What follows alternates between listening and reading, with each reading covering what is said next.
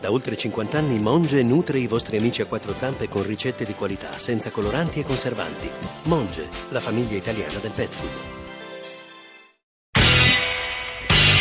Radio Anch'io, l'attualità in diretta con gli ascoltatori. 10.33 speciale Brexit, Radio Anch'io tra Roma e Londra con Giancarlo Loquenzi. Volevo prima di ridare la parola a Giancarlo che ha con, con sé eh, tre ospiti, con lui tre ospiti e tra l'altro un paio di voci interessantissime anche per valutare le reazioni finanziarie della borsa ma anche dell'economia, anche se, anche se il quadro è davvero incerto, ce l'ha detto Mario Monti, ce l'ha detto Paolo Guerrieri, ne abbiamo discusso anche con Giorgio Napolitano. Eh, gli ascoltatori sottolineano e ribadiscono che le posizioni, a loro avviso, di Giorgio Napolitano e Mario Monti sono distanti eh, da quella vicinanza, insomma, dalla de- democrazia e democraticità. Ora so che ci avventuriamo in campi troppo più grandi di quelli di uno spazio di riflessione radiofonica, ma insomma sono, sono punti di vista anche interessanti. C'è stata poco fa la dichiarazione di Donald Trump su quello che è successo ieri, eh, ha appena definito la Brexit fantastica, dalla Scozia dove credo sia appena atterrato. Due messaggi velocissimi, eh, al di là, eh, l'Europa è un valore imprescindibile, è ciò che ha garantito 70 anni di pace, ma soprattutto l'Europa è nostra, scrive Salvo da Gallipoli. Ora dovremmo sollevarci contro questi poteri che hanno sottomesso i nostri sogni e non abbandonarli a loro. Serve più Europa e non meno. L'alternativa sono i Salvini d'Europa e le forze nazionalistiche che ci hanno solo portato milioni di lutti e differenze razziali, economiche, sociali, omofobe e quant'altro. Se vincono loro, ci costringeranno ad affrontarli ciascuno a casa propria. Valanghe di messaggi, devo dire stamane. Giancarlo, la parola a te. Sì, grazie Giorgio. Io sono ancora con eh, Brunello Rosa, sento però una voce di ritorno, un eco di ritorno, non so se voi mi sentite Ora, bene. Noi ti sentiamo benissimo, ora cercheremo anche di aggiustare quest'eco che ti disturba. Non so se nel frattempo abbiamo anche il collegamento con... Ehm, sì, ci sono sia Davide Serra, Serra che, John, che John Dickey. Li abbiamo? Sì. Allora io volevo salutare Davide Serra, che è il, fonda- fondatore di Algebris Investment. Eh, buongiorno. Dottor Serra, buongiorno. Eh, la prima domanda anche a lei è quella di capire se il risultato di ieri l'ha colta di sorpresa o meno. Sì, ci ha colto di sorpresa perché noi eh, davamo un 52-48 ma per rimanere, non per uscire. Eh, fondamentalmente noi abbiamo seguito tutti i poll pubblici e facevamo con analisi statistica, Monte Carlo Simulation, cercavamo di aggiustare per i vari bias eh, tra mh, i vari poll telefonici o online e ammetto io abito in Inghilterra da 21 anni eh, speravo che la maturità del paese fosse più alta, però chiaramente come dire, sia i numeri che, mettiamola così, la pancia eh, sono, sono sbagliati quindi noi ci aspettavamo un esito diverso. Come portafogli di investimenti avevamo preso tantissima protezione, comprato assicurazione, come si dice in termine tecnico, e quindi come dire, eh, siamo bene, soffriamo ma niente di grave, per cui più che altro è una, è un'amara consolazione eh, perché alla fine è questo momento dove chi se ne frega no, eh, dei portafogli, de, il vero tema è che dal punto di vista storico, così come ha detto il Presidente Mattarella secondo me con parole stupende, eh, qui stiamo vivendo un cambiamento della storia. L'Inghilterra è il paese che come gli Stati Uniti liberarono l'Europa dal nazismo 71 anni fa e oggi sono coloro che rinnegano la loro storia e eh, lasciano l'Europa.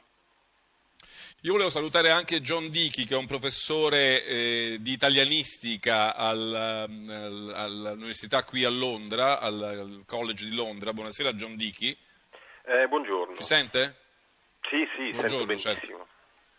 E, mh, io volevo chiederle che cosa ha spinto gli inglesi a questo voto? Qual è stato il sentimento profondo che ha, faccio, che ha, fatto vincere il Leave? La sensazione qui a Londra è che anche coloro che hanno votato Leave non si aspettassero di vincere. Ieri su Google la maggior, eh, il maggior numero di ricerche era collegato alla domanda che cosa succede con, con la vittoria del Brexit. Anche chi l'aveva votata adesso aveva quasi un momento di spavento sulle conseguenze.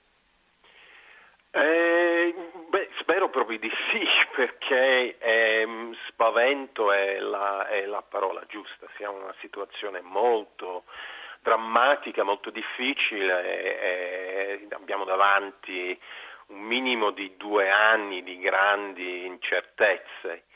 eh, dobbiamo affrontare i negoziati col, per un nuovo rapporto con i paesi dell'Unione eh, Europea in mezzo ad una profonda crisi economica, politica e costituzionale.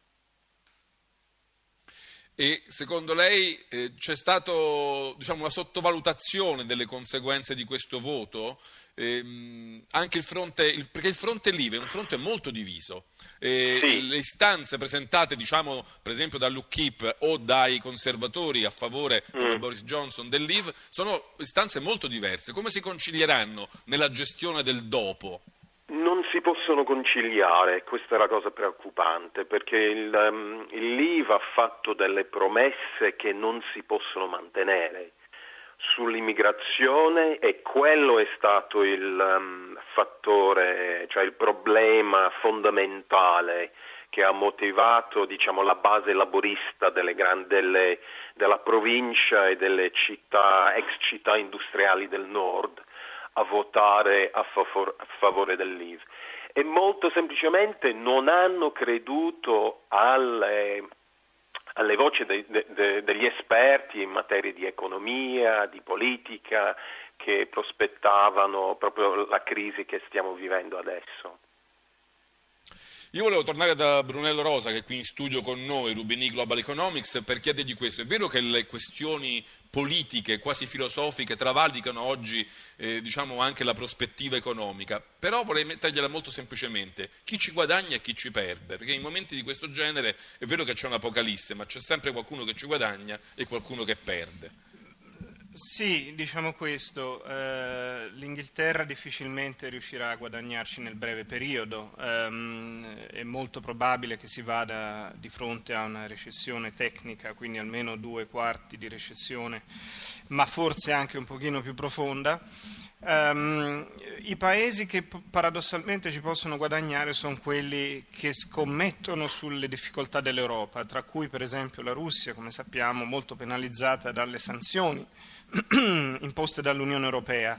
Uh, diciamo così, le espressioni di felicitazione da parte di personaggi come Putin o Trump fanno capire eh, da che parte eh, stanno alcune posizioni. Ora, eh, chiaramente sul mercato non va tutto giù allo stesso modo.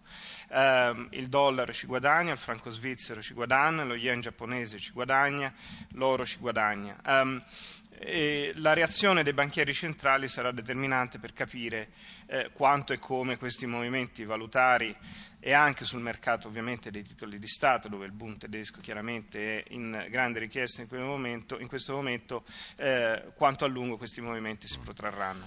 Giancarlo, volevo, se, da... sì. se, mi consentivi, certo. fare una domanda secca a Davide certo. Serra e a John Dichi. A Davide Serra chiederei, anche perché qui ho il polso della reazione degli ascoltatori italiani, italiani. Serra ha detto è stato in fondo un voto di pancia, un voto poco razionale, un voto emotivo, però diversi ascoltatori italiani dicono guardate che dalla globalizzazione globalizzazione, da come avete gestito voi elite finanziarie e politiche questi ultimi anni, in realtà c'è stata una eh, faglia che è cresciuta fra ricchi e poveri, fra inclusi e esclusi. Il mondo come oggi non ci piace, potete tentare di convincerci che ci perderemo, ma così com'è non ci piace. Quindi forse c'è anche un po' di razionalità nella nostra decisione. E a John Dickey invece vorrei fare una domanda sull'immigrazione, perché da quello che capiamo qui in Italia nelle analisi ha contato molto la paura dell'immigrazione, la paura di estendere il welfare britannico anche al milione di polacchi o ai 600.000 italiani che si trovano in Gran Bretagna e eh, tuttavia non mi sembra che negli ultimi anni valanghe di migranti si siano riversati sulle coste britanniche. Serra e di chi? Dunque, cioè, ehm, in, in, io concordo con il fatto che ad esempio le politiche fatte dalle banche centrali di quantitative easing abbiano aggravato in un certo qual senso la disuguaglianza. L'Inghilterra considerate che però ha la più alta disuguaglianza al mondo eh, tra concentrazione di ricchezza. Il vero tema è che la parte nord del paese che non si è integrata su ciò che le, l'Inghilterra è forte, che sono servizi finanziari, servizi eh, dalla musica al cinema al, come, chiama, agli avvocati, chiaramente hanno perso. Dal punto di vista industriale e manufatturiero sono meno forti, hanno fondamentalmente aziende estere come giapponesi, europee, che sono venute in Inghilterra per produrre ma poi vendevano eh, nel mercato unico europeo il secondo tema è che però in un'economia che si globalizza, eh, io lo ricordo sempre, ricordiamoci che 30 anni fa avevamo 2 miliardi, 3 miliardi di persone sotto la soglia di povertà, oggi meno di un miliardo, quindi quello che è successo è che su 6 miliardi, 2 miliardi che prima vivevano con meno di 50 cents al, do-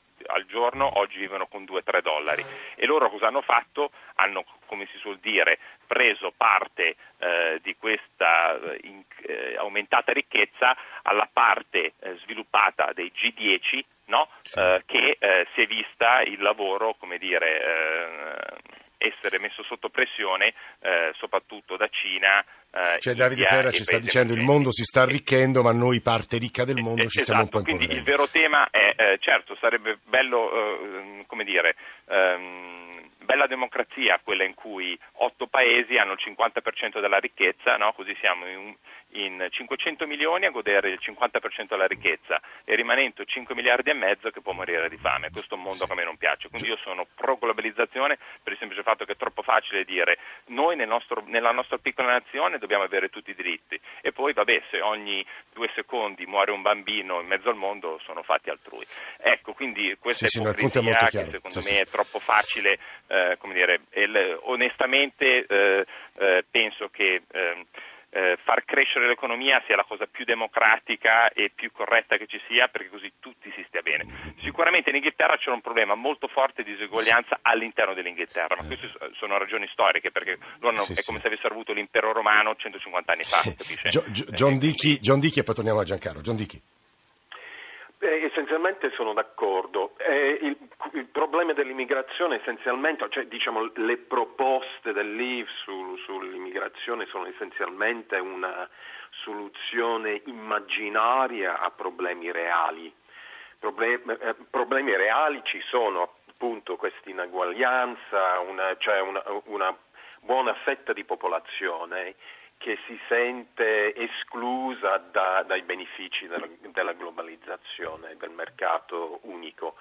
E nel discorso dell'immigrazione, attraverso diciamo, una specie, visione abbastanza analfabeta dell'economia come una specie di somma zero in cui ci sono tutti i posti di lavoro, quindi ogni immigrato rappresenta un posto in meno di lavoro per eh, gli inglesi eh, quel, quella, quel discorso lì ha veramente fatto breccia.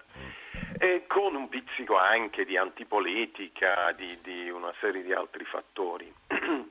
e rappresenta un grosso problema eh, andando avanti, perché come dicevo queste sono aspettative che non possono essere, cioè non, abbiamo bisogno di immigrati, bisogna trovare un modo, cioè l'economia non funziona, il nostro sistema sanitario non funzionerebbero senza gli, eh, gli immigrati.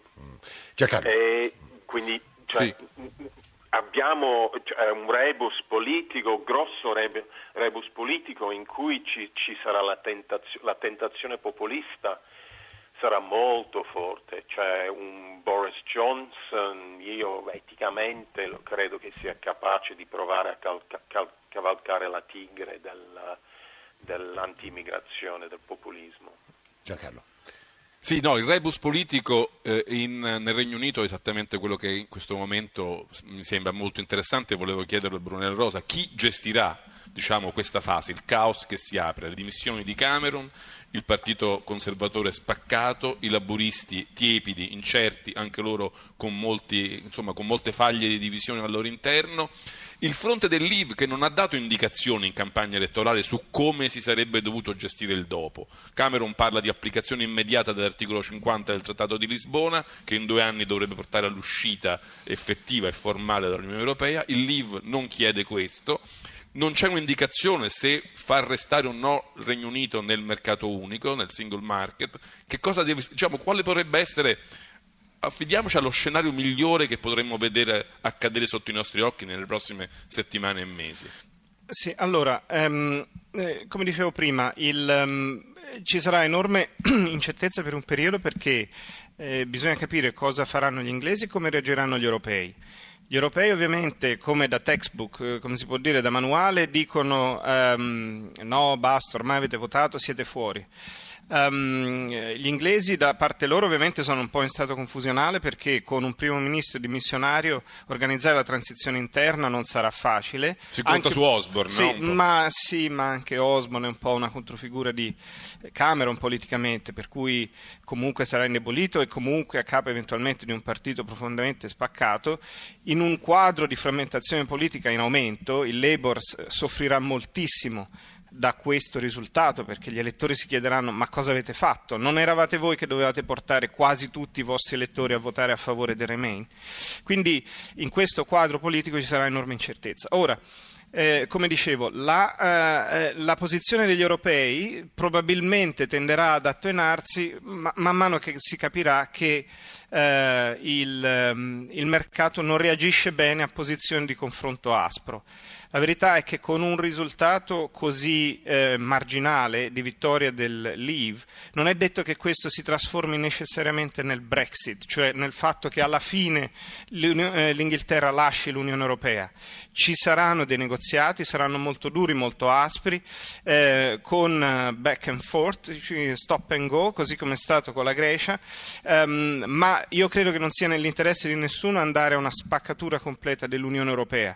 Chiaramente eh, Chiaramente il, il, la volontà degli elettori ras- deve essere rispettata. Esatto, il risultato c'è, quindi si potrebbe trovare eventualmente un compromesso in cui l'Inghilterra eh, acquisisce ancora maggiori spazi di autonomia in, uno, in un'Europa profondamente rinnovata. Giancarlo... Si immagina il cosiddetto modello norvegese, no? quello del mercato unico, del, del, single market, con i vantaggi della libertà di commercio, eh, ma non i vincoli diciamo, istituzionali. No, quello è secondo me la, la, soluzione peggiore, perché di fatto l'Inghilterra non avrebbe nessun potere diciamo, decisionale rispetto a quelle che sono le regole che poi invece si trova ad applicare. Cioè, qui va fatto un cambio di marcia. L'Unione Europea non può solo stare eh, sulla dimensione più integrazione, meno integrazione. Abbiamo visto che più integrazione può portare alla dissoluzione, perché quando non si sta bene in una comunità, più la comunità si stringe, più se ne vuole uscire.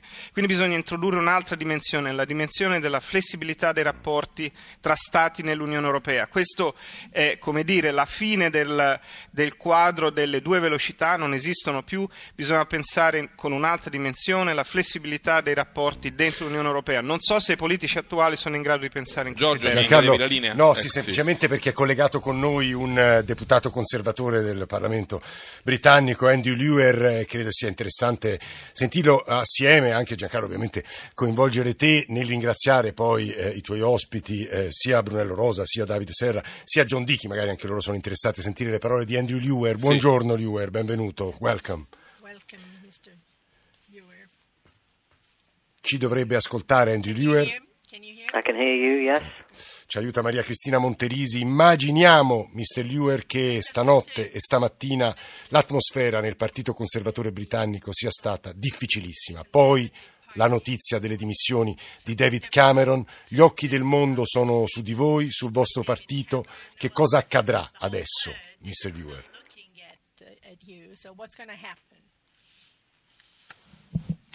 Um, well, uh, the, um, I'm, I'm sorry, this is a very bad line and it keeps cutting si, si in and out when you're speaking. So if you can still hear me, uh, then uh, the answer is that uh, obviously the whole world will be looking at è che certamente l'intero mondo si um, fisserà sul Regno Unito e quello che succede e le decisioni che uh, verranno prese.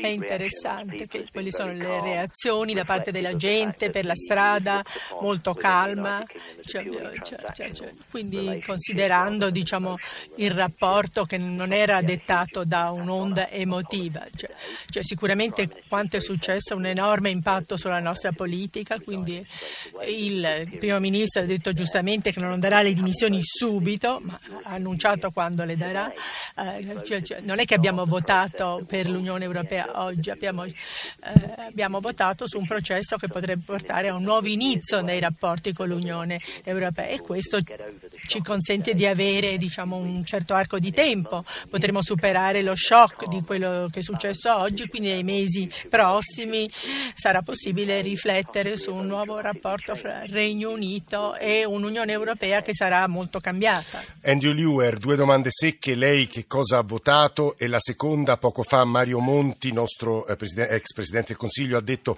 Cameron ha fatto un grande errore, ha abusato della democrazia su una materia troppo complessa che non può essere ridotta a un sì o a un no.